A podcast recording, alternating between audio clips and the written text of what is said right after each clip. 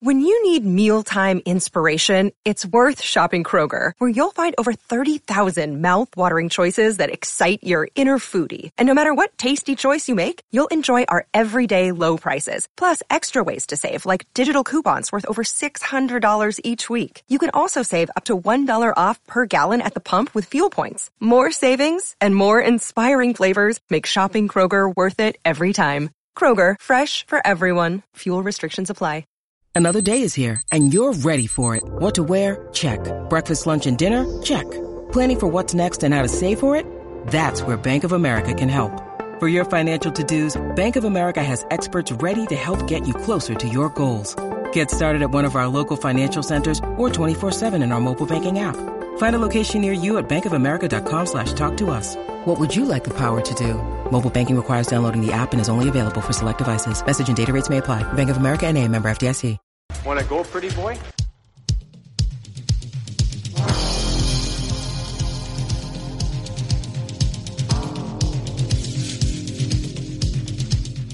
Two minutes by yourself and you feel shame, you know, and then you get free.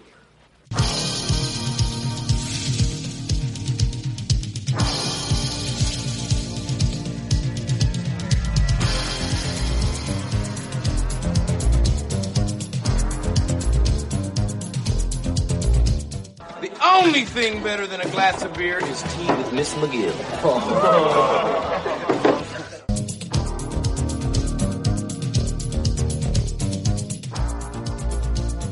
And welcome to the Fourth Line Voice Podcast. My name is Darren. Thank you very much for tuning in. Episode 284 of the Big Show, some Enforcer based podcasting coming at you, brought to you by the Hockey Podcast Network.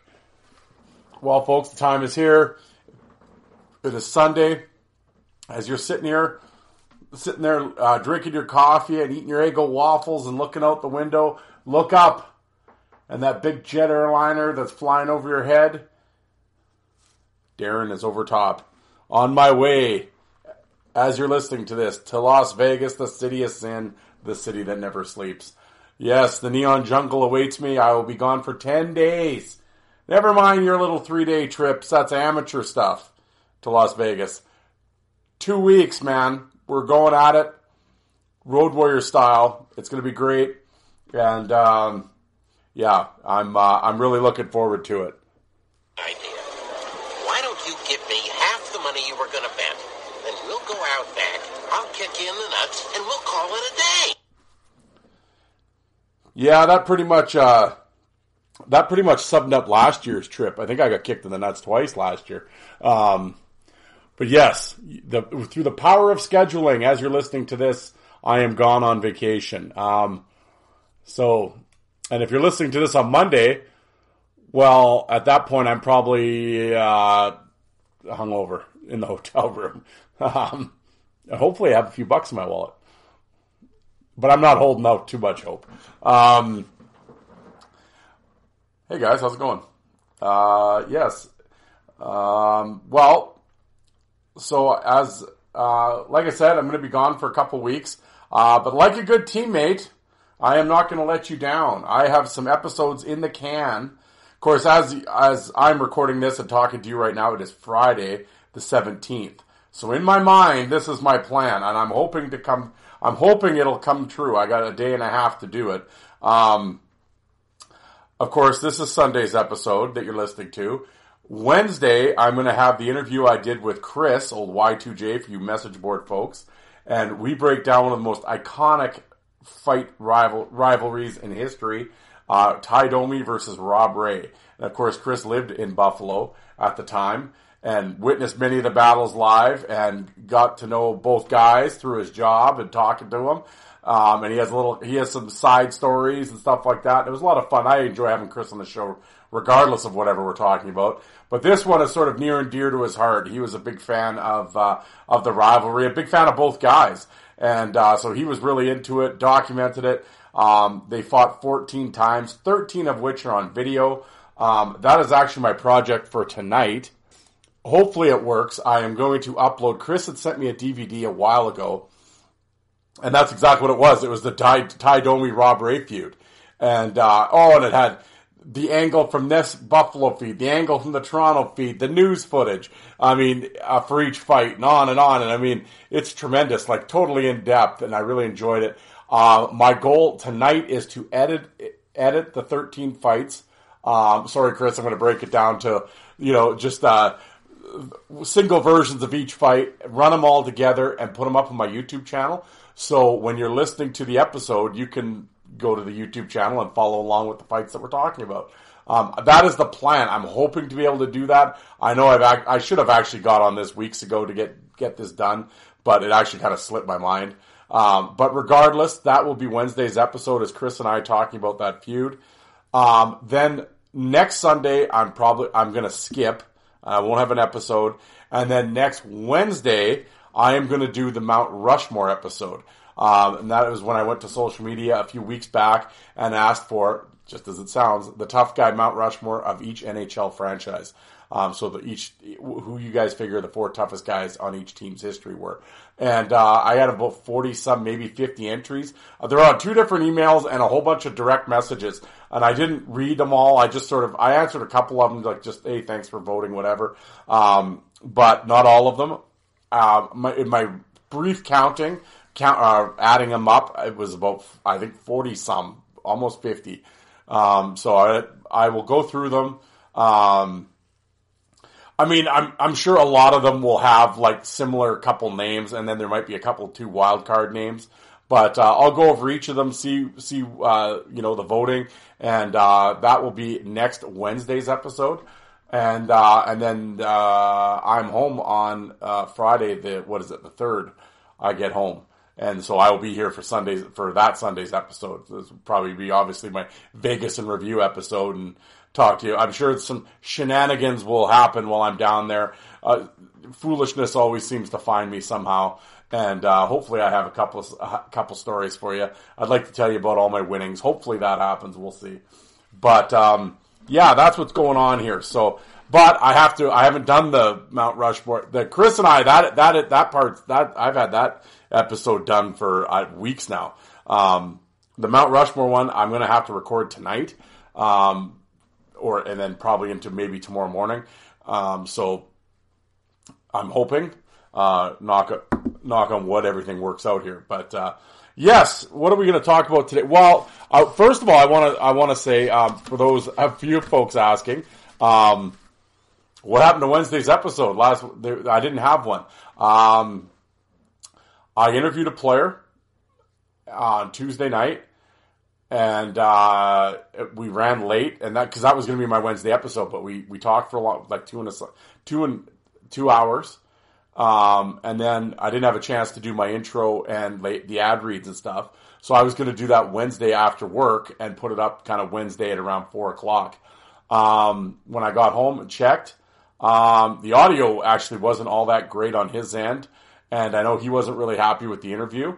Uh, so we decided to actually scrap it, and um, yeah, so that's that's why there was no episode on Wednesday. So um, and then I didn't have like again, I I was busy thinking about, and I didn't want to do like the Mount Rushmore episode to fill in for it or anything because it's like, well, then what do I have when I'm gone for Vegas in Vegas? So um, I just decided to just you know no Wednesday episode, and uh, you know I will give you some of these. So I apologize for not being around Wednesday, but that was the scoop. So um, yes, but here I here I am now. Some might say I should stay gone. Well, you know how it is. Um, but let's get into this. Like I said, um, I'm trying to wrap up, like to do three episodes in a day and a half here. So um, I'm not gonna. This episode isn't gonna be hours long, um, but um, a few things we're going to talk about. Uh, of course, my week on the internet. Uh, I'm going to talk about that, some of the, the goofiness that happens in these fight groups and topics that come up that are head shaking and my interactions with a few folks. Um, I have a couple questions. uh, I had a few guys send me some questions, um, and I will answer those. Um, and uh, we're going to do a player spotlight, folks and it's gonna be it's gonna be an interesting one. Um, Link Gaetz, the missing link. That's right. Um, I I always it, it's funny when you talk to people because Um, you know, he played so long in the in the Quebec League and bounced around, and I mean, you get you go to Hockey DB and check out his profile. It's like you get carpal tunnel just uh, you know scrolling down. He played on so many teams, um, but when you actually go through the numbers and break it down, he only played 65 NHL games and had 27 fights, and we're going to talk about him. Um, I'll get into yeah, so we'll get into link and, and all that stuff. But uh, you know, before we before we get rolling, as I said, remember the Hockey Podcast Network, over fifty shows in the network. All the NHL teams are represented. So whatever team you're a fan of, there's a show for you.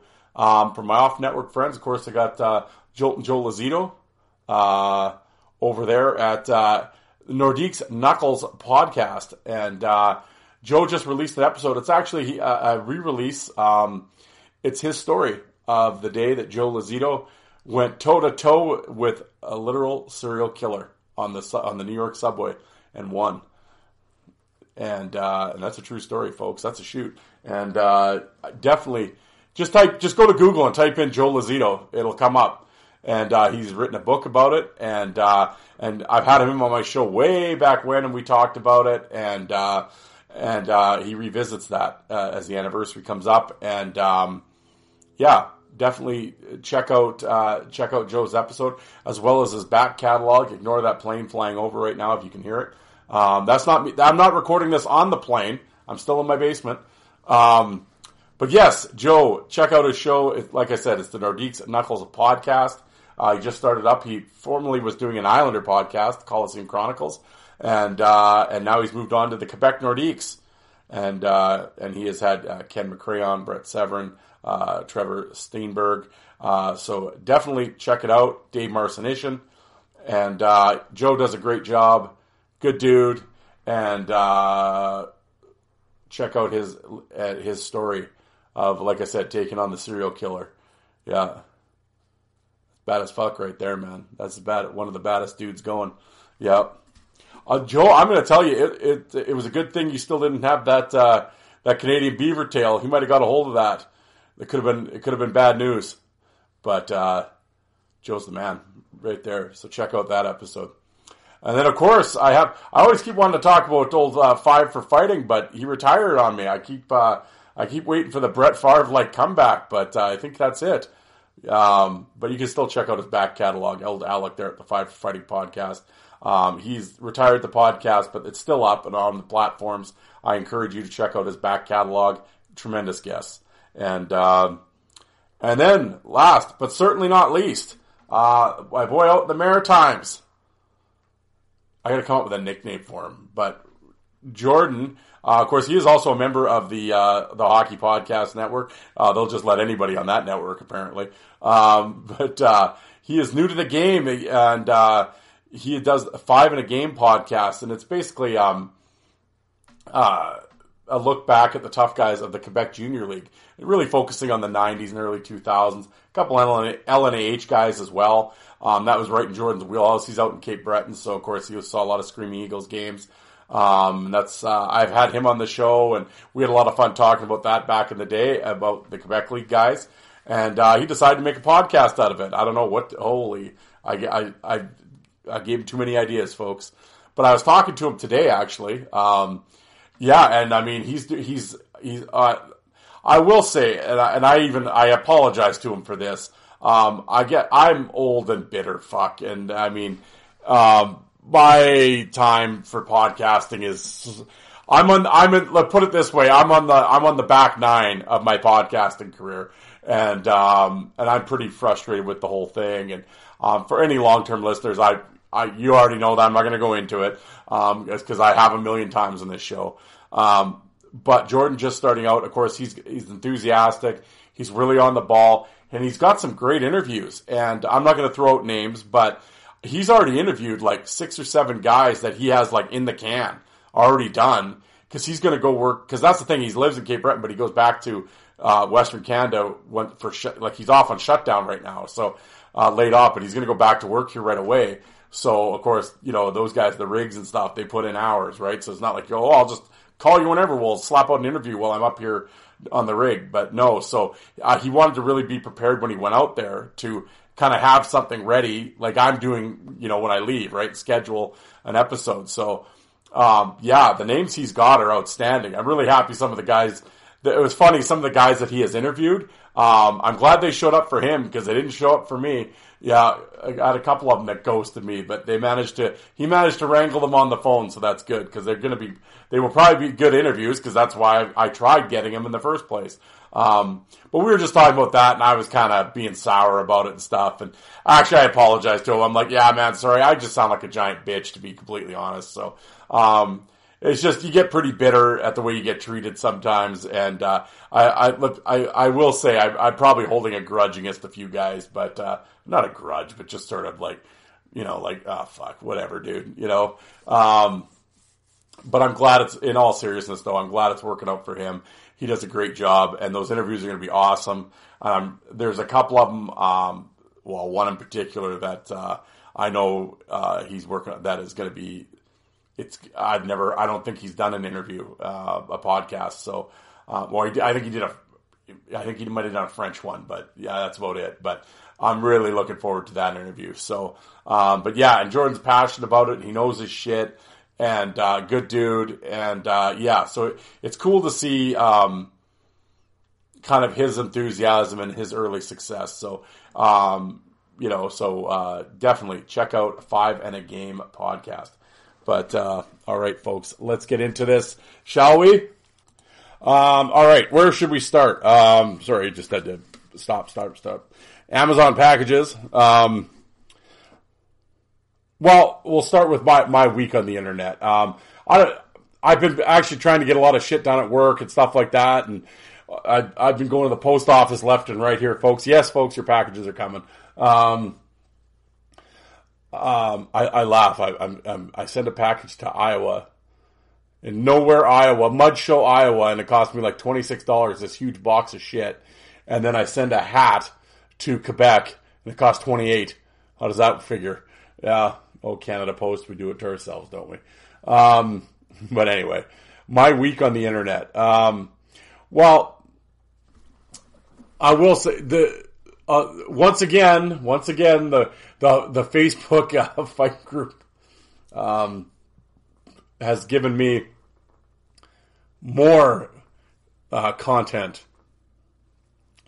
Um, of course, this Joker he puts up his his post was uh, Probert might be the goat, but damn near every A plus level guy he fought gave him problems. That was this guy's statement. So first of all, Mr. Sean Jackson, that was tremendous um, trolling on your part, I will say. Of course, it ends up with 167 comments, so it was strong. I mean, there you go. You got your desired effect. Um, I'm, I'm not, I'm not really, I, I, mean, I don't really understand the statement. Uh, like, I mean, I think it's just a trolling exercise because it's, um, I mean, if you're fighting top level guys, you should have problems with them. Um, see, that's the thing, and I will say with Probert, and he, brings it up, and like a bunch of people say that. I mean, well, if you're fighting um, top level guys, they're going to be good fights because that's why people are in top level. Of course, he replies like, name even two A plus level guys Probert dominated in a series that had at least two fights. Okay, well, I mean, like okay, like he says, well, for example, Brashear whipped McCarthy, whipped McSorley, and whipped Domi. Um, I mean, I don't know, Probert, like who did he dom, who what A level guys did he dominate? And well, uh, I don't know, like Domi, McSorley, um, the guys that you just named, McSorley, Domi, um, Darin Kimble. Uh, well, I guess Dave Brown, they only had really the one fight. Um, you know, I, I mean, I, I, I, get where he's, what he's saying. Um, so, and then it's like, well,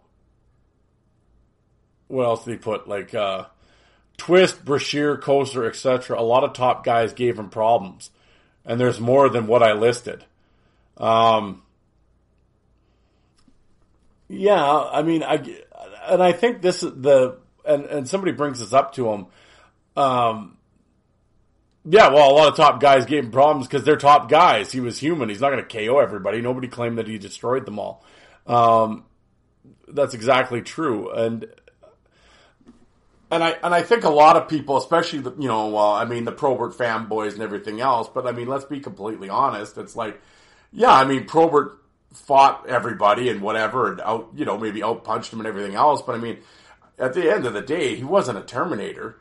Like, I mean, some people talk like he was, like he walked on water and never lost. And yeah, I mean, he lost, well, I don't want to say he lost a lot. He didn't lose a lot, but I mean, but Probert lost fights and got out punched sometimes. And, you know, uh, you know, did he get completely dominated and destroyed? Not very often.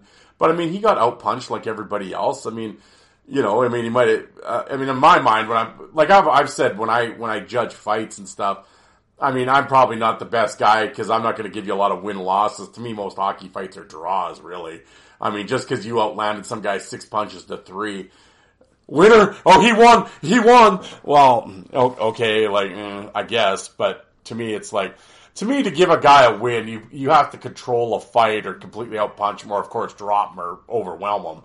But for the most part, give and take, and and a lot of guys, the way they fought, they set stuff up. So I mean, they yeah, they maybe lean back and take a couple, or turn their head and take a couple on the side of the helmet, or you know, or whatever, or block it, and I mean, kind of get hit in the shoulder a little bit, and then and then maybe fire one, and and then kind of reset, and like kind of basically some guy, and I've had them on the show, and they've talked about it. They've talked about they were counter punchers. They like to kind of let the guy go, and then they'd come back, and okay, so visually, if you're watching it and you're just like, oh, see, this guy's just like, he's throwing more. Well, yeah, but the guy's setting him up, and it's like, but then if, but if you're a setup guy and you're taking a couple and you throw one and then you take a couple, and then all of a sudden the refs get in right away, you get a Kevin Collins that jumps in early.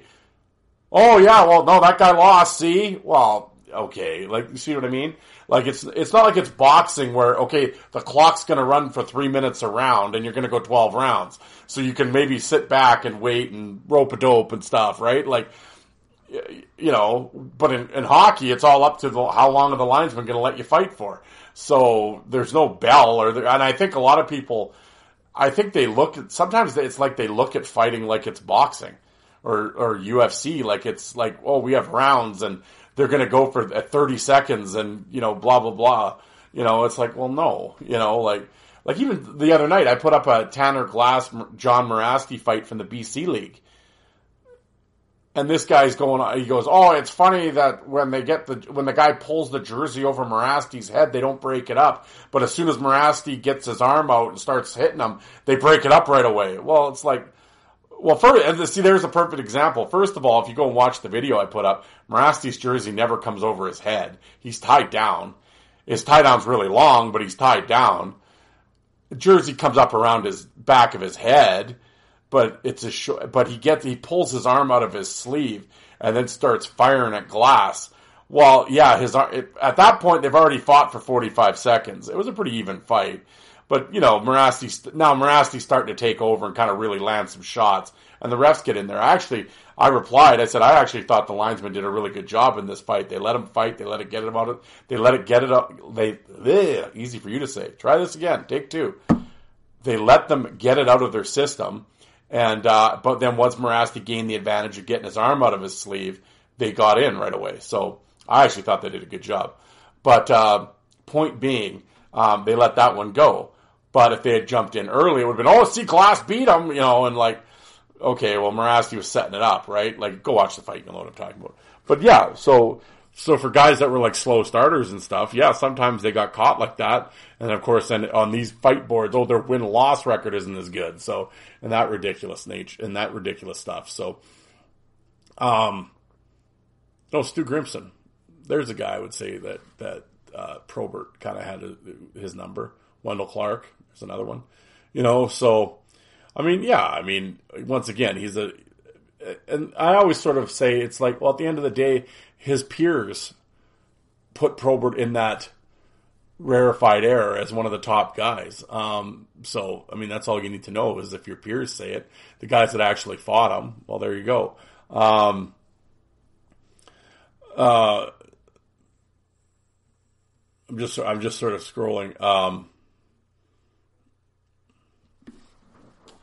but the the point of this. Um, uh, well, and then the other thing, and of course, it always comes down to like, yeah, but Probert was an all star, you know, and oh, I'm gonna, and then of course somebody else goes, oh, so and so, and he actually won two cups, and blah. I, I, what does that have to do with fighting ability? Which I'm going to get to here shortly. As it's like, it's amazing how people cannot stay on task. They just got to veer off. Yeah, but here, same guy here. But for a guy that is supposedly to be unanimously, clearly the best, he should have been able to do more to separate himself from those guys. Yeah, but who is un, uh, unanimously and saying he's clearly the best? I mean, other than some like little fanboys that wave palm palms. I mean, I've said even when I'm doing my all-time list. I mean, the difference between Probert and Dave Brown or a Laraque or a you know Ben Wilson is literally razor thin. Like and at that point, and that was my reply to him, I'm like, well, uh, it's all opinion. Like I said, you could, I've always said that you could put up a fight video online and you'll get 10 different answers to the same fight. And y'all watch the same fight, but it's like, you'll read some of these guys' description of the fight and it's like, did you, do you have a different angle of it? Or did I, am I, did I watch with one eye open? Or like, what fight did you just watch? You know? So it's the same thing. And of course, if, if Bobby's their favoritist, I mean, they're to be completely, you know, they got blinders on and can't see through the rose colored glasses anyway. So, I mean, uh, at the end of the day, it's, it, it's opinion and, and, and whatever. And it's like, yeah, well, Bob did play regular shift while Twist played like four minutes. Well, again, that has not, I mean, I get what you're saying, but I mean, that really has nothing to do with what we're talking about, but okay. Um,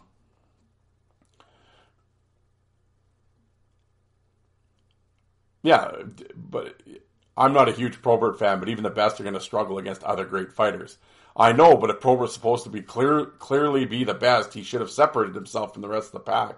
See, again, this guy keeps harping on, well, everyone says he's clearly the best. Well, who is saying he's, like, it's, it's Probert and everyone else is seven miles behind? I mean, the real idiot fanboys are saying that, but once again, I knowledgeable, like sane hockey fans, fight fans, don't say this. Or like Probert is a million miles ahead. It's Probert and everyone else is second. Like, no, it's like, no, sane people don't talk like that. Um, yeah, people, normal fight fans are objective and have, can see both sides and, you know, I, I, they're not they can they let they don't let their fandom sway and you know what I mean like like basically normal functioning adults which in these fight groups is rare um, course this guy goes well did he not? You ask 100 fans who the best is and 70 80% are going to say Probert Ali Tyson all the greats fought guys that gave him a hard time with. That's the beauty of fighting. Everyone has a puncher's chance. Well that's true. Um, well this was my reply to him. According exactly. According to who he was considered one of the best. It's not boxing. Win loss records aren't kept, and it's a matter of opinion. Some say Probert, others say Brown or Ben Wilson. Nobody is wrong, nobody is right, as there is no way to prove any of it. He did separate himself from the pack and was in the upper rare era fighter during his prime. Nobody can dispute that. Yeah, so I mean, he is up there amongst, there's a very few, and there is a pocket of guys. I mean, yes, at the end of the day, I mean, uh, Herb Raglan did drop Joe Kocur. I mean, there are, now and again. But overall, there was a rare group of top echelon guys that could beat each other at any night, and um, and that's just it. And I mean, um, it, it's yeah, it's. I guess I, I I know I don't know again I don't know if this guy's just trying to troll and start shit. I mean, well, he did start shit. I don't know if it was on purpose or if he legitimately thinks this way. Um, like I said, say, normal people can have this discussion, and um, uh, Probert did dominate certain top guys, and other guys like Berube. Berube always did really well against Probert. Um, you know, uh, I know he fought Brashear about nine times. He fought Kocur three times. Um, you know, it was pretty well back and forth. Um, you know, but those are rare air guys, which is exactly my point. Um, you know, but then like I, but then a guy like Chris Tamer catches Probert. I mean, I know Probert was disinterested or whatever, but nonetheless, Tamer gets the win, um, or a more set. Um, so yeah, anything can happen at any time, right? So, you know, um, but then the point of all of this is old Timmy Clark jumps in. I'm going to first say he wasn't the GOAT. He was amazingly tough and he didn't embarrass himself on the ice. The game changed in the early 80s when I, as I call them, dancing bears came into the league. Guys got bigger and teams couldn't afford the luxury of a hardcore enforcer. Well, no, that's exactly when the hardcore enforcer started. But okay, Tim, try to keep up. You and Twist, Costa Berube, the list goes on. Best of all time. Oh, it's Gordie Howe. There was a reason nobody fucked with him. Oh, here we go. So of course, right away, I'm like, I'm like, tractor beam, Gordie, lol, revisionist history, and do and doing research. His fighting ability has been greatly exaggerated over the years.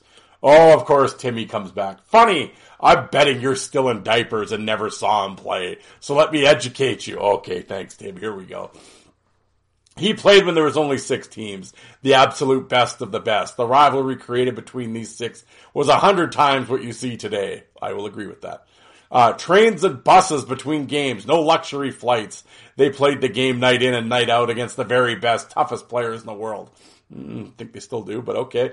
Something you will never experience, but keep running your mouth. Ask any Hall of Famer who played against Gordie. They'll tell you you don't fuck with number nine. Oh, I just love the condescension, uh, the condescending attitude. Thanks, Timmy, with your little backhanded shots, trains and buses, because that apparently that's that that counts as your fighting ability. Is that you you rode a train? Okay, um, you know, yeah, because Probert wasn't playing in an era where the toughest guys, uh, toughest hockey fighters in the world weren't in the NHL. Oh, okay. You know, so my reply was, of course, blah blah blah. Grandpa said Sure, Tim, fiction can be fun. Tell me about this fight. Tell me about his fight with Lou Fontinato. That's the only fight anyone ever talks about. Guy averaged one fight a year, but yeah, let's put him in the category of Probert, Ben Wilson, etc. because he rode a train. So yes, keep running your mouth and tell us all about it. Oh, Tim quickly snapped back with, he countered, he threw a counter right hand. Well, I'm so glad you asked. Gordie never had to fight. I love that one. He didn't have to, they were scared of him. Oh yeah. Gordie never had to fight. There was a reason.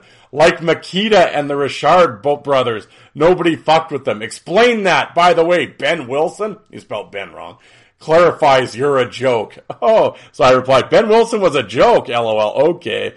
Oh yeah, nobody wanted to fight him. I love that one. Sure.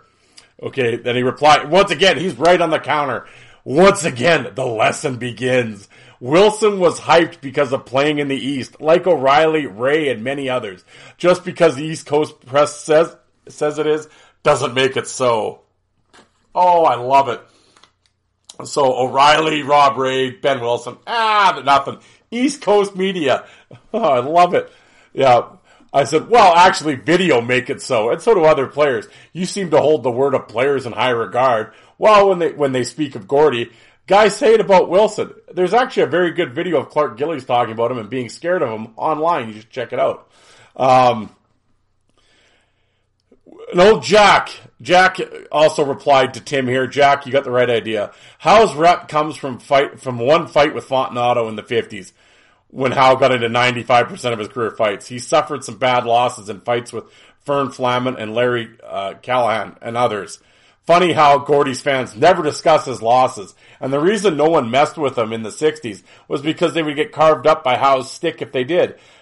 Gordie's own son Marty backed this up when he said the Gordie Howe hat trick should really be a goal and assist and a cross check to the face. He told Luke Fox of Sportsnet.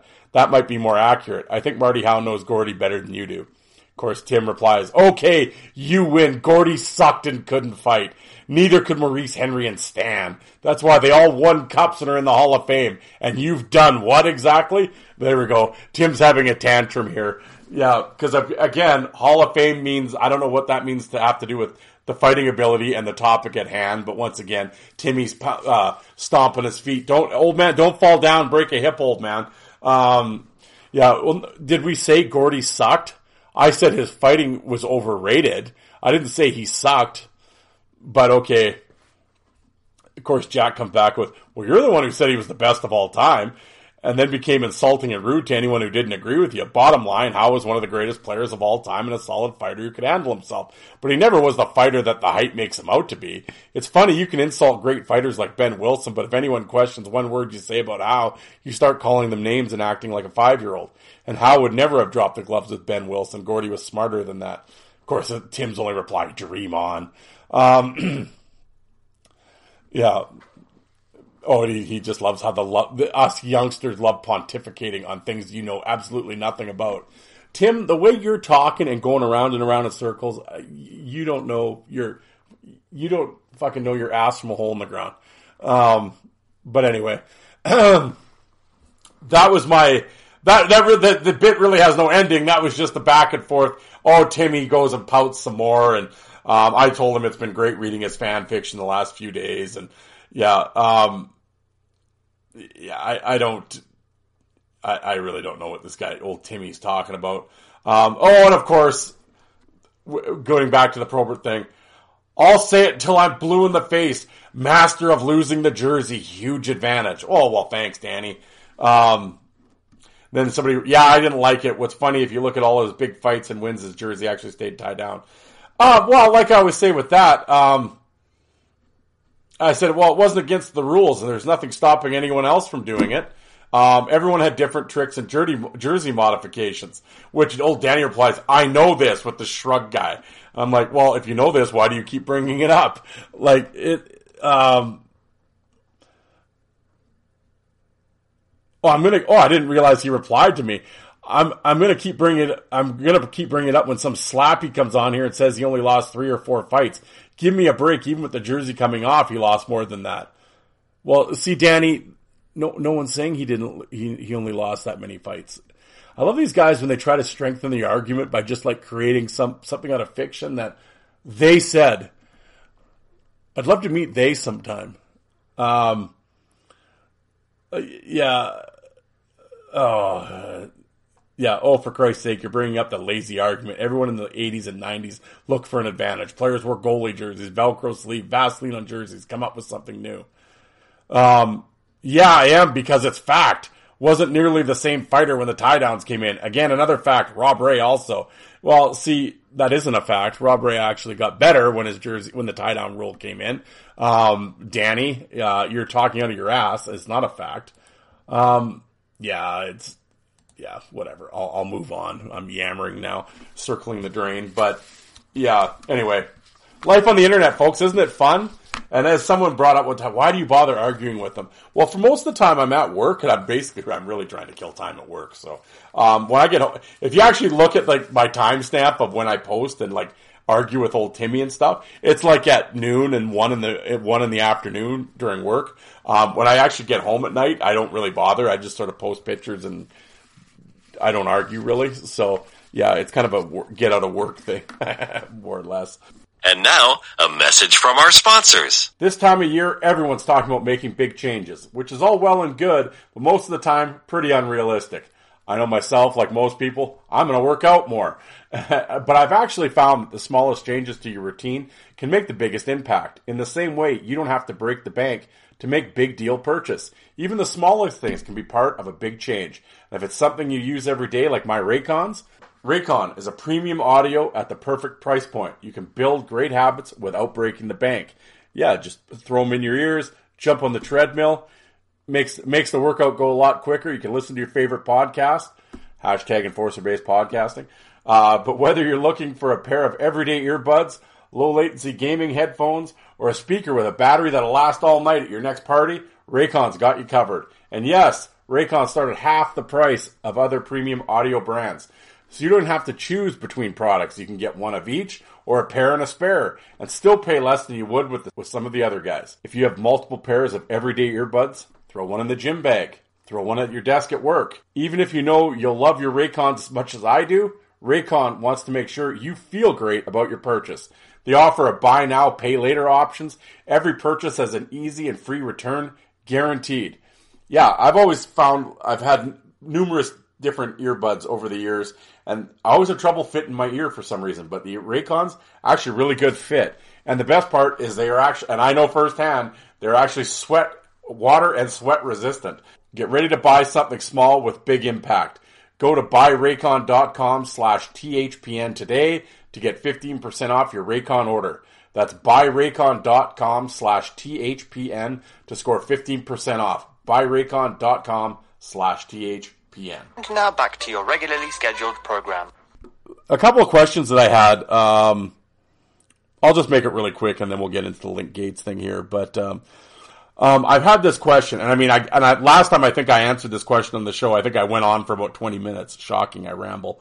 Um, the guy was just talking about starting a podcast. Um, and should um, I always say if someone asks me to should I start a podcast, I say no. um, but in all seriousness, um, I'll make this quick because I know people are you know whatever. It's like you already answered this. Um, um, if you're going to start a podcast, um, go for it. I mean, if, if, it's a hobby and you're and it's something you're passionate about, no matter what the topic is, um, I'm assuming you're you're. I mean, if you're asking me, I mean, I'm assuming you want to start a hockey podcast.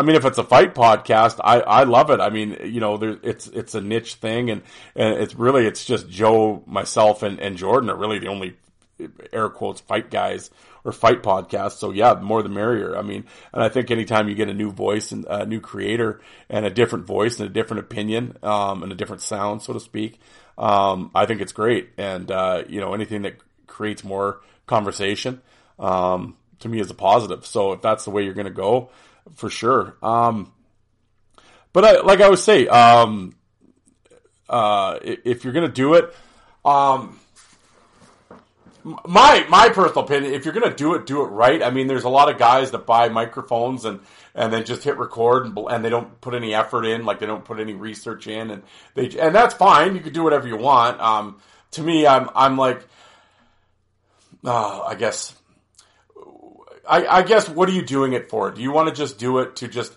because you enjoy the hobby or whatever it is that you want to talk about, and and you don't really care if uh, if ten listen or a thousand listen? Um, some people start podcasts as a way to maybe try to they they think it's going to uh, give the, uh, it's a stepping stone to get into radio or get into sports broadcasting or whatever, and and they have that dream. Other people, it's like I said, it's just to talk about their hobby and for every once in a while, and and and that's cool too. Um, if you're going to take it serious and you kind of want to to go somewhere or get taken seriously, um, do the research. Um, I always say that's the one thing with listeners. Uh, people can smell bullshit. They know when you don't know what you're talking about. Um, you can only fool the people for so long.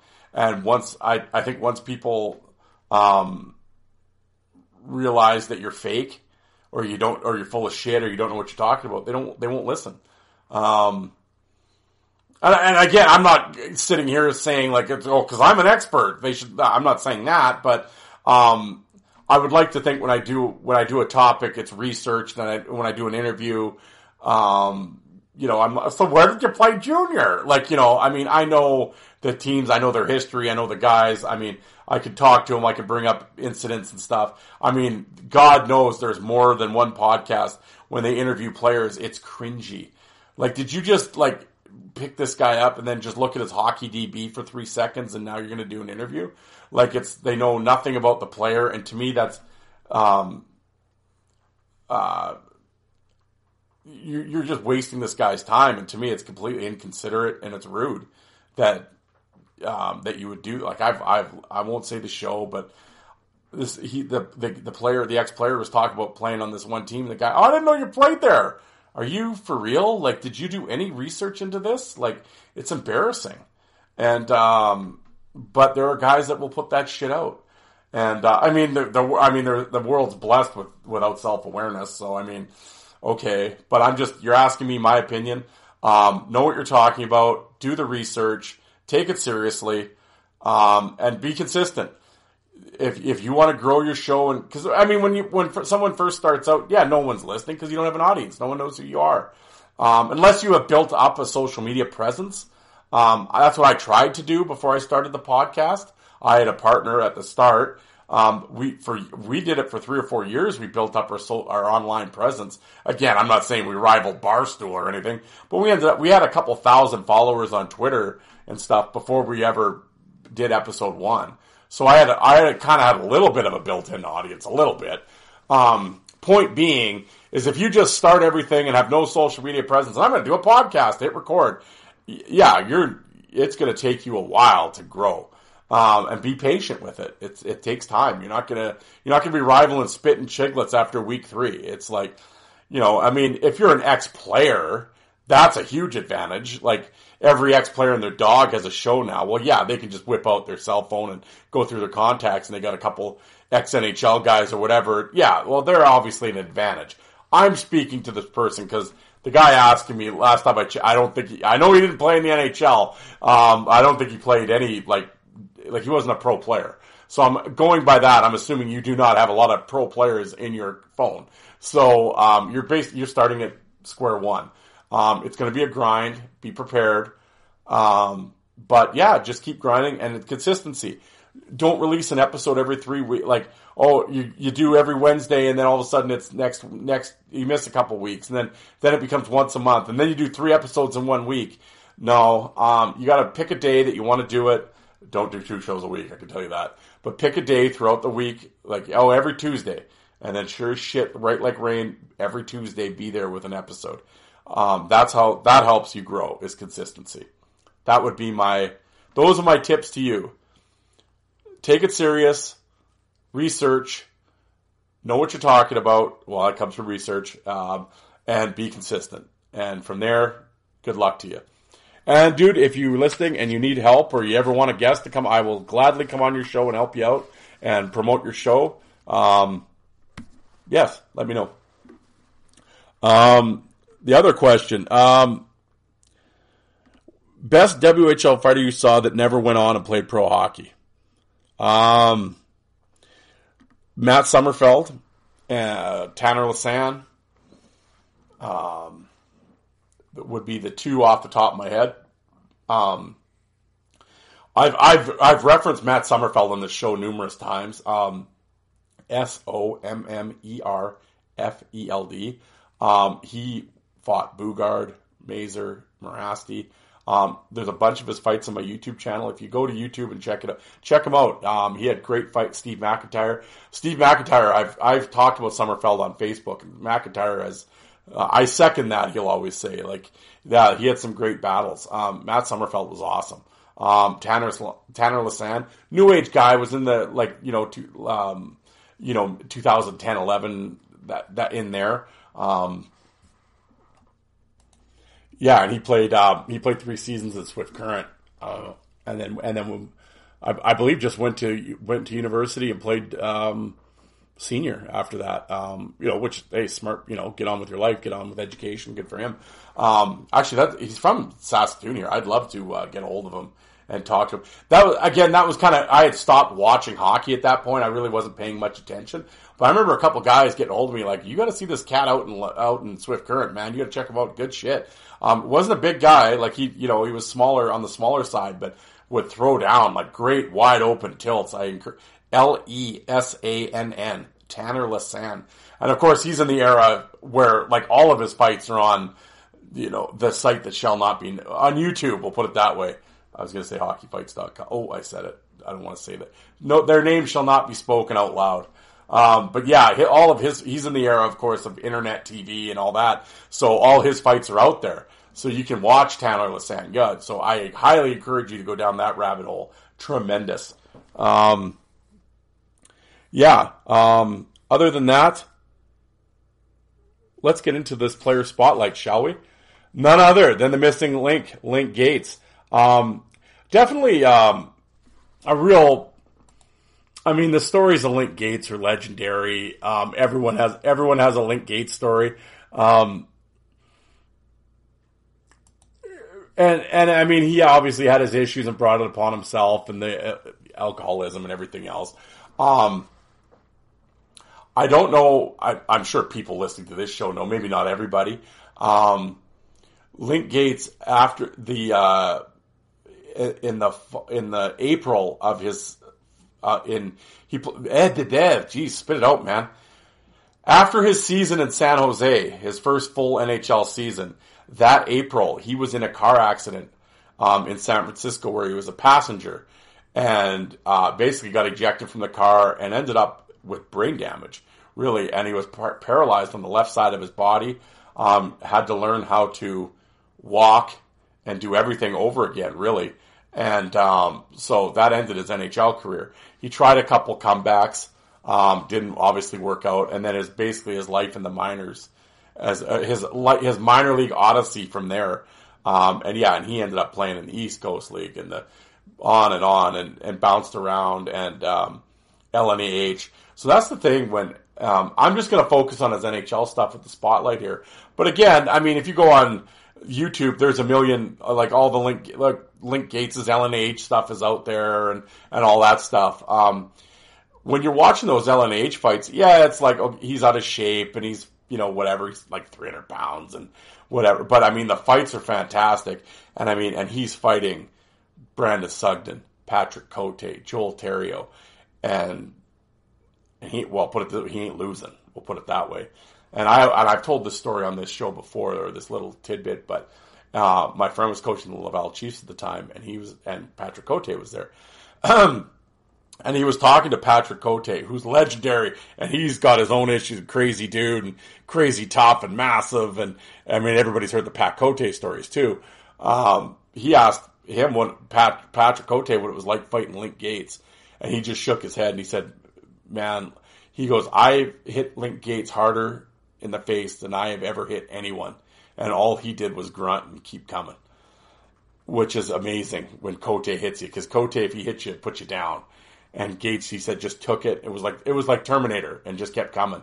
And the thing is, is you have to remember this was after this is after the car accident, out of shape, doesn't give a shit, just whatever. Link Gaetz. Could you imagine what a in shape, primed up, gave a shit in San Jose 24 year old Link Gaetz would be like fighting. Oof.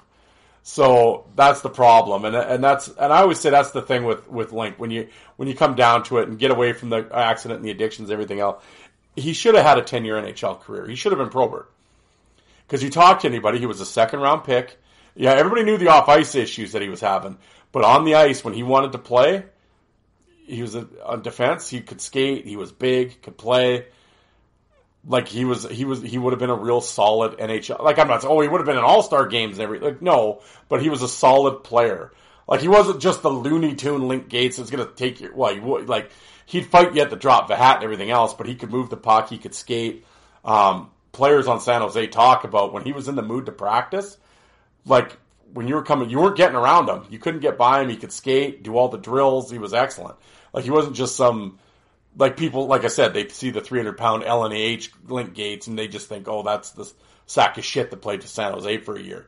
Yeah, he was a, in prime shape in San Jose and could rock and roll and, you know, yeah, legit dude. But, um, yeah, let's get into this with Link Gaetz. Of course, like I said, he was a second round pick uh, of the Minnesota North Stars. Um, huge rep coming out of the Western Hockey League.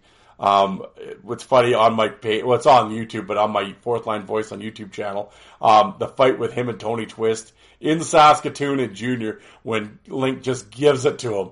That's on my channel. Um, actually, I have uh, the fight with James Latos is on there uh, in uh, from December fourteenth, eighty six. Um, that is actually Link Gaetz' first junior fight. Um, you know, seventeen years old. Um, yeah, so check that out. His fight with Mick Vukota in New Westminster is on my channel as well. That's a really good fight. Um, yeah, so his junior stuff is out there. Um, Jay Stark, another really good fight in the Western League. Um, but yeah, if we get into his, and as I said, I mean, I could sit here all day and talk about his Cape Breton stuff against Jerry Fleming and Bialowas and all that. That's all on YouTube to check out. Um, again, all the fights that I'm going to bring up are on YouTube as well, so you can check, you can go and look at the fight that I'm talking about. Um, yeah, well, let's get into it. Um, 1988-89, he's with Minnesota. He plays a few preseason games. Um, his, his actually his first fight in the preseason September 25th, 1988 against Dave Mackey. Um, uh, yeah, it's, it's basically all Link. Link just, uh, um, uh, really really takes it to him, and then um, you know Mackey ends up pulling him down. But um, yeah, so it's a real good, strong, strong opener for Gaetz in the preseason. Um, he then on October first he fights uh, Garth Butcher, Um, I know that fight's not on video. I don't. I just I have a picture of the fight, but I don't have. Uh, no one's seen video of that.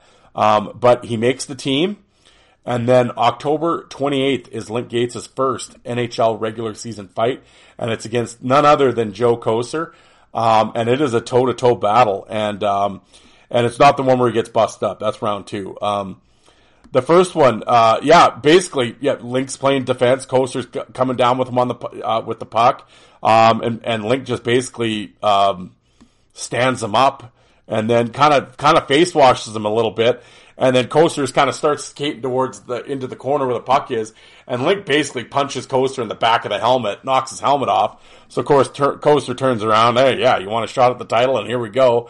Um, so they do the they do the big square off, and um, yeah, yeah. I mean, basically, just kind of go back and forth, and and it's but and it's, but it's a real strong showing for Link because I mean, at that time, Kocur, big rep, you know, uh, was was pummeling people, and like here's the young kid, right, twenty years old, um, and and he looked great, and um, and then after that, I mean, caused some issues, and and he went back and he went down to the IHL for the rest of the year, um, you know, but real strong showing early. Um, then 1989, 1990, um, he fights Randy McKay, who's playing with Detroit at that time in the preseason. Again, that fight's not around. Um, but he starts the season in the minors again. Again, he's only 21 years old at this point. So, you know, back, you know, getting some seasoning. He's the, you know, high end pick. But the thing is, is of course he's causing all these problems off the ice with his drinking, breaking curfew, fighting with teammates. So he's a real loose cannon. But it's like they're gonna hold, they're gonna hold on to him because of, you see the potential of what he has, right? And you're gonna try, of course, every team, they're gonna try to fix him, right? Um, but he's, he's going through the IHL, winning and pummeling guys in the IHL. When he gets called back up, and January 9th, he fights Joe Kocur again. And this is the fight that a lot of people, it's funny when you bring up Link Gaetz in the NHL and you bring it up, and of course, in these fight groups and everything else. Oh yeah, well, Joey sure gave him a licking and taught him a lesson, and he, you know, and all this. Go watch that fight. I mean, he busts Link up above the eye, and he lands some solid shots on Gaetz, but Link doesn't cover up or back down. He's still coming at Kocur. Like I said with Link, uh, and I like both guys. I'm not trying to be Link Homer here, but I'm giving you my honest, my honest opinion and my honest take on the on the thing. You can hit Gaetz, like as I mentioned with the Cote quote, you can hit Gaetz with a bat. He's not going down. Like you're not going to drop him. So yeah, Kocur flat out drills him with right hands, and Link just keeps coming, and Link's firing shots back. It's not like this big, like you listen to, you read some of these guys' comments, you think it's some big one-sided ass kicking. It's not.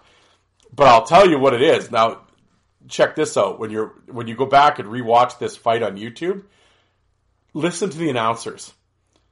All they do is pump up Kocur and are basically talking how he's manhandling Link Gaetz. But watch the video of what's actually happening. Link is standing there taking it and throwing punches back. Uh, now, Kocur lands the better shots, but again, it's not this overwhelming ass kicking that everyone talks about. But if you listen to the, oh, he's in trouble, Joey's landing hammers, and he's one of the toughest guys, and he's learning a lesson, and okay, like just, no, it's Link standing there. And Kocur, the best shot he gives him is when he knocks Link's helmet off. Uh, that's the best one. It cuts him above, and it, it's a cut in his eyebrow. It wasn't like he fractured his face or anything. But Gaetz is skating off, and he wipes his eye. And you can see him shaking his head, and he's mad at himself. But I mean, you know, Joey killed him. It's like, no, he didn't. You know, did Kocur? I'd give Kocur the W for sure, but it's not some like holy shit. Yeah, well, I guess this kid isn't anything. Like, no. And again, really his his his two regular season fights in two years have been against uh, Joe Kocur with you know uh, a late uh, a, late '80s Joey Kocur who was killing guys at the time, uh, and he's Link standing there taking it. So it's like you know after that fight he goes down for, goes down to the IHL for the rest of the season, and um, yeah. Um, the following year, 1990, 91, um, actually, it's it's really funny. Early on in the preseason, the uh, Minnesota goes over to Russia, and uh, they must have been playing a bunch of the the teams over there. Um, he ends up getting into it with like Igor Vaxaminican or something. And the video's on, it's funny because they kind of get tangled up and Link basically just punches the guy with his glove on and like smacks him around and the guy tackles him and there's a scrum and of course then over in Russia at that point they're probably like, ooh, they're missing Link, this is crazy. Um, so they basically boot Link out of the game as he's going off. Link starts waving his arms to the crowd and everything and, you know, just donkeying it up. But, uh, check the video is just humorous. It's just funny. Um, that actually that year he played a couple preseason games. He fought Daryl Stanley, Warren Rychel. Um, there's there's a video of that, but uh, and then he's and then he goes to the IHL um, for that year. Um, and I and I think at this point, um, Minnesota had basically just grown tired of the antics, and uh, and you know it became clear that uh, you know they couldn't fix him, so to speak and uh, he actually got he wasn't protected. And of course, this is the year that San Jose came into the NHL, and he was uh, picked up in the expansion draft, and um, and this is where. Um, I, I, guess the, the, the legend of Link Gaetz was born, um, or, or this was his coming out party. I mean, people knew him from the Western League or who had followed the minors and stuff like that. Oh, you gotta see this missing link guy and all this, right? Well, this is where he finally came out 91, 92. Um, he played the full season in San. Well, he was suspended for a bunch of games, but he was he well he was in the NHL for the full season. We'll put it that way. Um, with the expansion Sharks on a on a real lousy Sharks team. Um, but the cool thing with that being the team was so bad, Link got a lot of ice time. So of course, this is when it was. Uh, we got to see what mi- the missing link could do in full time action in the NHL, and he really um, and it, and it was fun. It was a fun ride, and it was uh, and and it really gave you a glimpse of and, and it's the and it's also sad because it's the you you really get to see the what could have been because um, when you watch him in San Jose, you know this is a a 24 year old kid. I keep saying kid. He's not a kid at 24, but he's he's basically a 24 year old finally given an opportunity to show what he could do on the on the biggest stage. Um, and and he does really and he does great. Um, including a, a, highlight fight with Bob Probert, who at that point in 1990, I would say is prime Probert. And Link Gaetz goes toe to toe with him, doesn't give an inch, gives as good as he gets. I'd call it a draw. I mean, I don't think anybody could yell winner either way. There's blood flying, and they. That's one of that. That's one of it's Link Gaetz' best NHL fight of all time. I'd say it was one of Probert's best NHL fights of all time. Just do, it, it wasn't the marathon battle that McSorley's was, was his fight with McSorley or even Domi, but it was a short, like 15 second, violent, violent exchange. And you could tell they were both punching with bad intentions. And, um, and like I said, Link Gaetz it's coming for him, knew what he had to do. And it's like, if you're to make a name for yourself. Because at that point, Link Gaetz to a lot of people was like, who he's got, the, who's this got a, this guy with the crazy name and the blonde hair and this big dude that's like the same size as Probert, but it's like, who is this? And it's like, well, I'll show you who I am. And it, that was awesome. But, uh, you know, but before we get into that, the Probert fight was in November. We'll, we'll, uh, we'll talk about a few fights before that.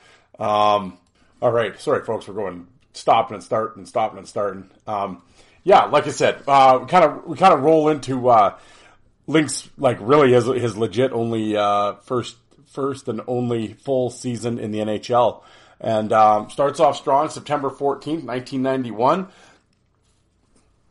Uh, preseason, he fights uh, Shawn Antoski, another up and comer, um, a high draft pick by the Canucks. Um, and yeah, and and, uh, and and Link is just all over him. Um, really, he he just kind of uh, he doesn't drop him, but kind of just one of those just like kind of pummels him into the ice. And Antoski Antoski, to his credit, gets back up, and Link kind of pummels him down into the ice again. Um, yeah, it. Um, yeah, it was a real, real, again, a real strong showing for Gaetz. Um, then he fights Herb Raglan, kind of an undersized, but, you know, gritty, kind of tough guy. It was kind of quick, not much. Um, and then he fights Al, Alan Stewart of New Jersey, and um, yeah, kind of just he's just kind of all over him. Um, you know, gets the lefts going, kind of pummels him down again. Um, and in the same game, he fights Randy McKay. These were all preseason fights. Um, of course, Randy McKay coming up a month later. Uh, there's that big uh, kind of TKO, but in this one, um, I couldn't. I, I swear I've seen this fight, but I I couldn't. Uh, I couldn't find it on YouTube. But it was a fairly um, a fairly decent back and forth fight with McKay. Um, but then we go into the regular season. It's October 19th. Um, he fights Al Stewart again, but Al Stewart has been picked up by the Boston Bruins at this point. And um, this is just classic um, Boston announcers. Um, Sanderson's Sanderson's embarrassing. Like just like the fight, Gaetz is kind of hitting Stewart with lefts, and I mean Stewart, to his credit, doesn't go down and kind of fires some half-ass shots back, but nothing like of any real scoring value. And of course, oh yeah, Al Stewart landing 12 lefts, you know, and it's like, oh god, it's like, no, he didn't. Like, it's, um, you know, and they're, oh, he, really gave it to him. And it's just like, you know, I'm just waiting for, you know, Al's just out here wanting to play hockey. I was waiting for him to say that one. Um, yeah, it's, it, it, I don't know. I mean, Link is so Stewart obviously landed something because Link was cut and everything, but it's just like, um, yeah, it's there's the announcers. Oh, Sanderson's so bad, but yeah, but um, you know, and then of course, uh, October 26th, he fights Randy McKay, and that's the one where they're squaring off, and uh, and and I and I love Randy McKay, tough guy and everything else, but Link just catches him, um, just a solid right hand and and basically McKay kind of goes flying backwards and lands on his ass and I mean he gets up. It's not like he's lying there, but he gets up. But yeah, it was like one of those flash knockdowns, and um, yeah, just a solid right hand by Gaetz. That was the other thing with Link. I mean, could throw both had power in both hands, and uh, yeah, I just caught him. And then uh, Dave Maley fights him later in the game. I mean, obviously to kind of get some revenge, I'm sure, and for his fallen teammate. And I mean, it's a quick fight. I mean Gaetz grabs him and kind of hits him a few times, and Maley basically just wrestles. Um, the crowd actually in New Jersey is really booing the shit out of him after the fight. Um, but yeah, Maley just kind of hung on. Um, you know, and then uh, that was October 26th and November 14th in the Cow Palace in San Jose. As I said, it was the you know the fight with Probert that everybody's waiting to see, and they didn't disappoint. And and I mean, and that's why I always say that that gave you a glimpse into what Link could have been was that fight with Probert. And um, like I said, there there was no winner or loser in that fight, and uh, you know that's prime Probert, and and Link is with him punch for punch, and uh, yeah, it, that that was a great tilt. Um, one of the yeah one of Probert's better fights in his career, and definitely Link's best NHL. Well, I mean, I get like I mean, you have the knock on McKay or whatever, but I mean, in, in terms of actual back and forth, toe to toe, like holy shit, I mean, that was Link Gate by far Gaetz' best fight. And now, a message from our sponsors. NBA fans, it's time to bring the hoops action to the palm of your hand with the DraftKings Sportsbook, the official sports betting partner of the NBA. This week, new customers can bet $5 and win $200 in free bets instantly. Plus, for a limited time, all new and existing customers can get a no sweat same game parlay every day. Go to the DraftKings Sportsbook app today, opt in, and place a same game parlay on any NBA game. And if it doesn't hit, you'll get a free bet back. Yep, March 1st deadline coming up. Already some moves. Kevin Durant going to Phoenix. That's interesting. Uh, Utah picked up Westbrook, looking to buy him out now. So what contending team is going to pick up him for the run in the playoffs? Keep an eye on that, folks. So download the app now. Sign up with the code THPN. New customers can bet $5 on the NBA and get $200 in free bets instantly. Only at DraftKings Sportsbook, the official sports betting partner of the NBA with code THPN. Minimum age and elig- eligibility restrictions apply. Void in Ohio. And now back to your regularly scheduled program. Uh, then he fights um, Mike Hartman. Again, Hartman always a game guy, but yeah, I mean Link was kind of it was quick, and Link was kind of all over him. Um, well, then the then the next fight he fights Lee Norwood, and again, it's not like Lee Norwood, but Lee Norwood was a big guy, but he wasn't some killer fighter. But I mean, man, they're kind of um, this is one of the rare fights, and it's always funny, you know, because Link gets the reputation that well, not that he not he get he has the rep. It's not even a reputation; it's the truth. But that he's like the crazy guy and everything else. And off the ice, yeah, he obviously was. That's why he million stories of him. But um, you watch the fights; he's he's he's a he's a square off guy. Like he's not a jump guy. He squares off. Um, when it's over, it's over. I mean, you know, I mean, for all these guys that love the code, the code, you know, Link was kind of yeah. I mean, he didn't. He's not. A, he wasn't a cheap shot guy. He wasn't. Um, and but there was a couple times that he got mad, wound up. Um, Norwood won this fight was a kind of, but I think he was more mad at the linesman Um because um, they're kind of getting into it. And um, is it Marawelli? One of the linesmen they basically grab uh, Link by the back of his uh, like they come up from behind him and grab him by the back of his jersey and like just pull him down. And like Norwood falls on top of him, and it's just like, what are you doing? And like Link eventually stands up and he's like kind of trying to get at Norwood. Like you could just tell he's kind of mad.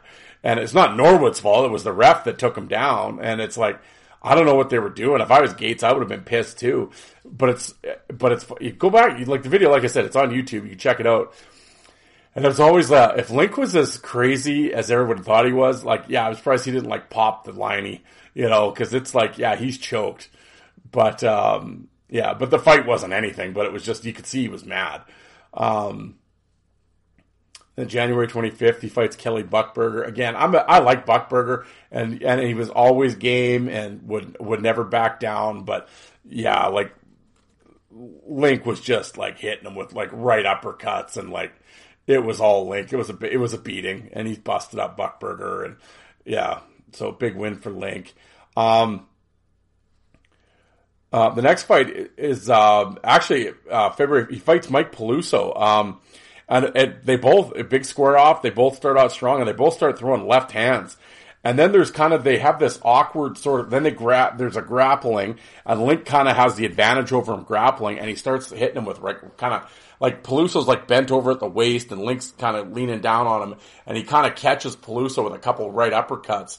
And one of them kind of, I don't want to say drops him, but like you could, it hit, you know, and so, and Peluso just kind of falls to the ice. Well, Link is like kind of wrapped up with him and goes down and watch. You can see Link hits his forehead off the ice when he goes down. He gets up right away, but yeah, he, hits hard. You can see it on the it clear as day, and it's like, but it was a good fight. They had a really solid toe to toe exchange, right, at, like really quick off the start. Um, I don't want to drop your gloves. They call it a big TKO. I don't know if I'd call it a TKO, but he definitely caught Peluso. Um, uh, then later, February 21st, he actually fights Odjick twice. Um, yeah, the fir- the first one, the round round one, um, you know, he, he catches Gino with a right, and they're kind of grappling and stuff. And then, like, Link's kind of starting to take it to him, and Odjick basically, he, well, he, he grabs Link by the pants, lifts him up, and he dumps him. And Link is pissed when he gets up and they're breaking up and you can see Gaetz yelling at him and whatever. And, um, so later in the game, Link goes back after him and he grabs Odjick and starts punching him. And Gino doesn't drop his gloves or his stick or anything. And Gaetz hits him a bunch of times and Odjick goes down. Link doesn't hit him when he's down, but he's just kind of skates away, shaking his head and whatever. I don't know. It was always kind of, yeah, like I don't, well, like, and that, and that's the thing. And I mean, uh, you know, not to speak ill of the dead or anything. I mean, but we're just, we're, we're fight fans talking.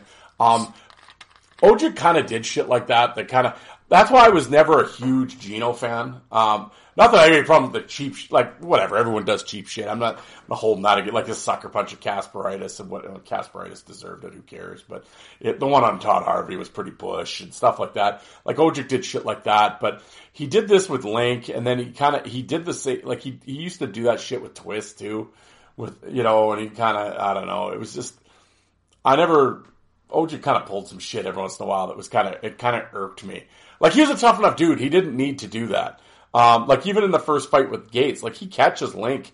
There's that famous picture, the overhead picture of Link of him catching Link with a right hand. Like it's a good solid shot. I mean, Link doesn't go down. I mean, they go back and forth and and like, but Gino was a tough enough dude. He didn't kind of need to do that shit, and it was it always kind of bugged me that he did. Um, but anyway, um, then he fights Martin Simard. That really isn't anything. He just kind of smothers him, hits him back and forth. Um, then he fights Greg Smith, which is funny because Smith, of course, has the minor league reputation of Link Gaetz too. I mean, he's crazy with his stick and everything else.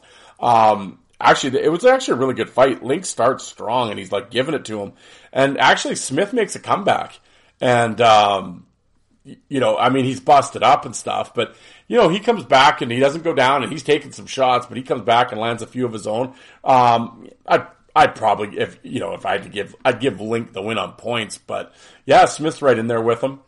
Um, and then the final, uh, kind of, um, his, well, eh, Really, yeah, it's his last NHL incident is with Troy Loney. It's right at the end of the game, and Link actually the buzzer goes to the end of the third period, and Link leaves the penalty box and kind of jumps in the pile, and nothing really happens. I mean, he grabs Loney for whatever reason, but nothing happens, and he ended up getting a ten game suspension for that, and um, that was a lot. And and then that that March April that April. Um, um, I didn't remember. I didn't remember this until I read up when I was kind of just, uh, you know, going through things. Um, in April, there was like a 10 day kind of player strike. Uh, well, during that strike, Link was out in San Francisco drinking, and that's when he got into the car accident. And uh, yeah, he never he he never came back from that. Um, but I was kind of looking up. There was this book called uh, um, "100 San Jose Shark Players That the Fans Should Know" or something like that, and uh, they have an, a chapter on on the um, on Link Gaetz, and um, yeah, it was kind of interesting. Um, yeah, Link had the body of Adonis, was good looking like a movie star, had all the skill in the world, and was as tough as anybody on the ice. Today he'd be worth six million dollars. Also today he'd be lucky to be alive. Uh, Gaetz came via dispersal draft with Minnesota that supplied the Sharks with their first 24 players. San Jose's director of player personnel of Gaetz' selection. He's one of the meanest kids playing hockey. In fact, I think he's the meanest kid living. when the North, yeah, uh, fitting Gaetz showed up at the draft with two black guys, the result of a bar fight the night before. Um, he was very unpredictable for the short for the short period of time. Made him very effective. Perry Berezan, a shark from '91 to '93. But then with that type of personality, everything starts to implode, and his life became a train wreck on and off the ice. It wasn't a train wreck, but rather a car accident that nearly ended Gaetz' life. Riding a passenger with a friend early April 92 as the NHL season paused during a 10 day player strike. Gaetz sustained a bruised brainstem and was left semi comatose for eight days after getting thrown from a speeding car on the South San Francisco off ramp mid morning. Gaetz' mother, summoned from the family home in Vancouver, sat vigil in the hospital by her ailing son's side. Gaetz pulled through partially paralyzed on his left side with no recollection of the accident. His friend and the driver, Patrick Bell, was charged with driving under the influence. Months later, Gaetz confounded doctors by regaining movement and speech through therapy. He returned to the ice and skated twice a week by late summer. The Sharks were set to give Gaetz another chance until he was arrested and convicted of drunk driving in the fall. San Jose gave up and traded the 23 year old to Edmonton for a 10th round draft choice. I'm just throwing my hands up in the air, Lombardi said at the time. rewind months earlier, Gaetz was the talk of the early season. Uh, Gaetz became an instant cult hero as the team's rapid new fans gravitated to the most intimidating young player in the game. Gaetz scored goals here and there, but bought patrons out of their seats with his fights. Gaetz dropped the gloves 14 times. No more hype than anticipated in the early season bout with Bob Probert, who was regarded as the league's reigning champ. Gaetz and Probert waged a brutal battle that ended in a draw. Both players exhausted, but still on their feet, just like the fans inside the Cow Palace. Link was the only guy I played with who I was actually scared for guys on the other team, said Jeff Odgers, a tough customer in his own right. When he went over the edge, he didn't care if he speared you or took out one of your eyes. As a teammate, you didn't know what he was going to do. Odgers experienced this uncertainty firsthand. Opposite Gaetz during a scrimmage, Odgers stepped in for a teammate that Gaetz had been giving it to, and then the and then came the moment of truth. We were face to face, and that was the closest we'd ever been to going. Odgers recalls. He just kind of looked at me. There was a fine line between crazy and stupid, and I was hedging on stupid. I'm not gonna lie. I'm glad it didn't happen. Even if Gaetz wasn't in the mood to fight, teammates always had to be on their lookout. Primarily a defenseman, when someone skated at forward, Gaetz didn't like getting beat in practice. Depending what day it was, you had to read him. If you made a move and went by him, he might swing his stick and you'd hear it go right by your ear, Kelly Kisio said. Next time you'd go down on the other side, it was just whatever way he was twisted. If he was into it, he wouldn't get beat, Odger says. Forwards start on the goal line, defense skates backwards from the hash marks. They blow the whistle and you go. When he wanted to, we didn't have a guy on the team who could beat him. Gaetz' unpredictable behavior was not restricted to practice either. Berezan, also a teammate with Gaetz previously in Minnesota, remembers when the Sharks visited Detroit for the first time and Gaetz played forward on his line. We go out for a shift, we, we go out on our first shift, we get scored on, minus one. Go up for the second shift, we get scored on, minus two. On the bench, it's like, come on, guys, let's get it going. Then the third shift, minus three. I looked at and he says to me, Perry, you know what? I just don't feel like playing tonight. We go up for the next shift, and sure enough, we get scored on. Link leaves the ice, goes right into the locker room. Are you kidding? One of the coaches says, "Go get him." I'm thinking, wait a minute. If you're going, if you're going to get him, don't put him back on my line. Gaetz was convinced to return and finished at minus five as the Sharks lost 11-1. Um, yeah, he was an exceptional physical specimen. He was a monster. He could shoot the puck. He could skate. He could handle it all. He was tough. Some days he wanted to play. Some days, well, Kisio was one of the among uh, one of the veterans who took turns rooming with Gaetz on the road. The thinking was Gaetz would learn better habits if he spent as much time as possible with San Jose veteran, strong character guys. When asked how when asked how that worked out, Kisio said, "I know nothing. I see nothing." Berezan recalls the sight of the Royal Canadian Mounted Police surrounding the team plane upon arrival in Vancouver airport for a game that night a month earlier. We all started in. Hey, Link, they're coming for you, Berezan said. And you know what? They were coming after him. The missing link no more. Gaetz was arrested on three outstanding warrants. Like anyone who watched the Sharks saw so much potential in Link when he applied himself. The game came easy to him. A guy like me, I lived in the weight room all summer, said Odgers, who made himself into an NHL player after going undrafted. Link kind of lifted and kind of didn't. He'd come in there, lay down on the bench, put 225 on, do like 12 reps as a warm up, and was like, I'm just like, oh my God. Uh, in what turned out to be Link's final game was the Shark March 6, 92. He bolted from the penalty box to engage Troy Loney after the final horn in a 7-3 win by the Penguins at the Cow Palace, earning a 10-game suspension for his actions and the team was fined 25000 The one question you always ask, what if Link ever got straightened out or if he could get motivated and dedicated? Audrey said, it's unbelievable what he could have done. Yeah, so I mean, there, there's the, um, um, what actually what people might not know is, uh, like I said, he he was with the Oilers. Sather gave him a shot. Um, he ended up he was down in Cape Breton in the American League, kind of rehabbing, um, like trying to see if he get ready early, see October, November. He had some awesome fights with uh, Fleming. Um, he actually caught Bialowas, um, probably TKO and Frank. And again, as I just read, right, this is a guy coming back from basically death, and. Uh, but he ended up like I think he threw a skate at the trainer or something, and it was just like, yeah, that was the end of Link.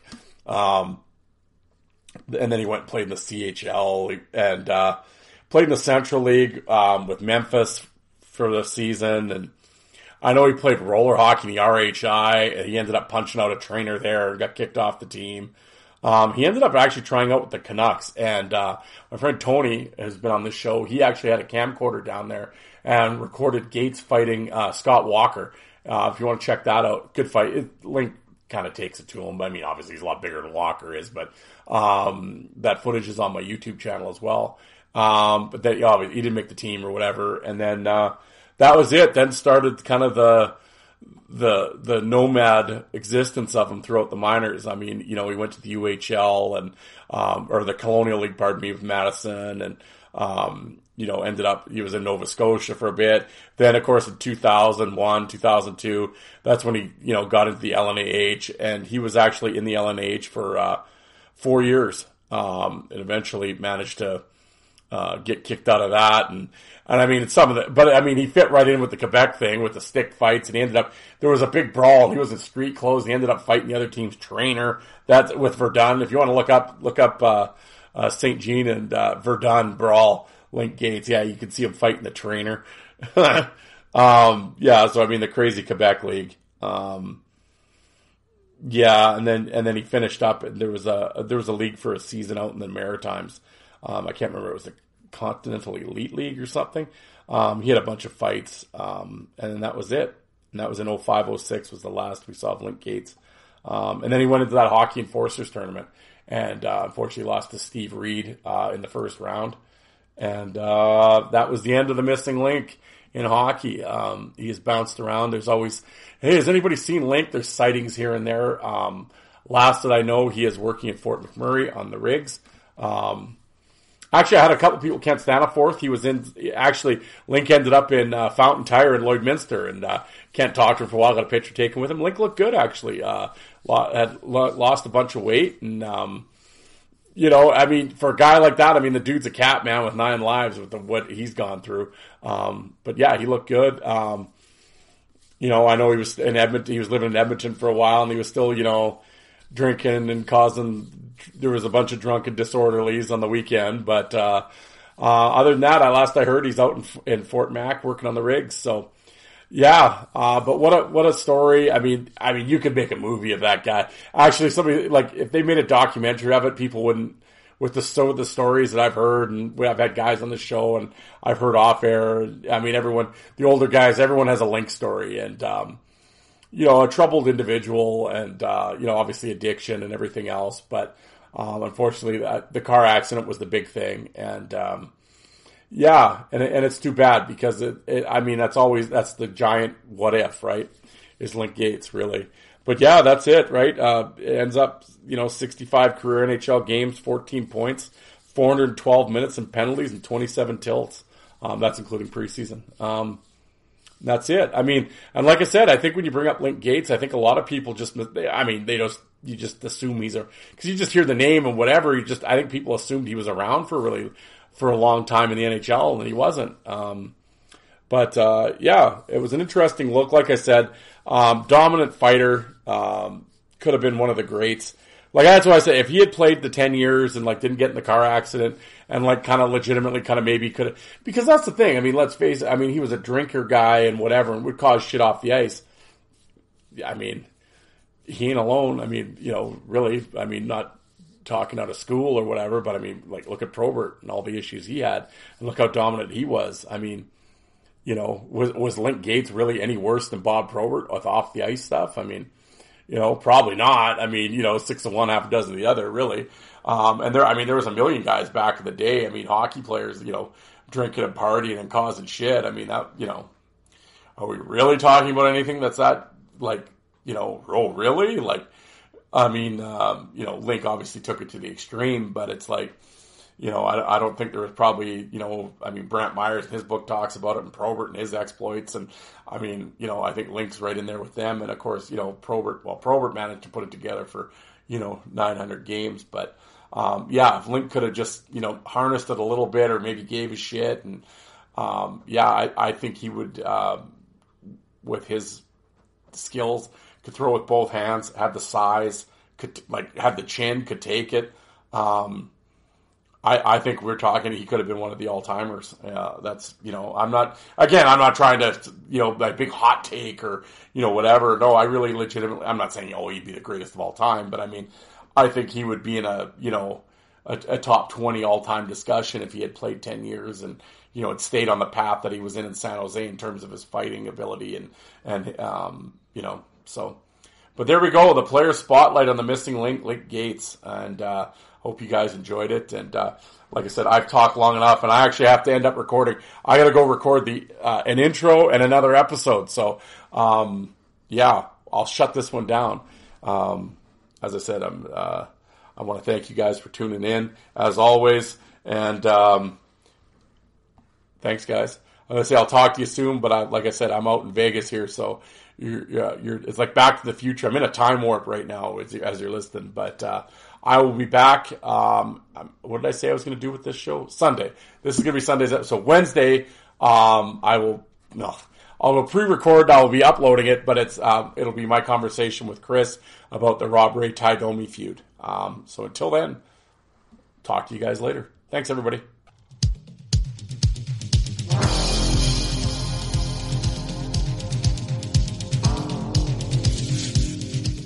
And you people that don't like fighting, how many of you did you walk out and get a coffee while that was on?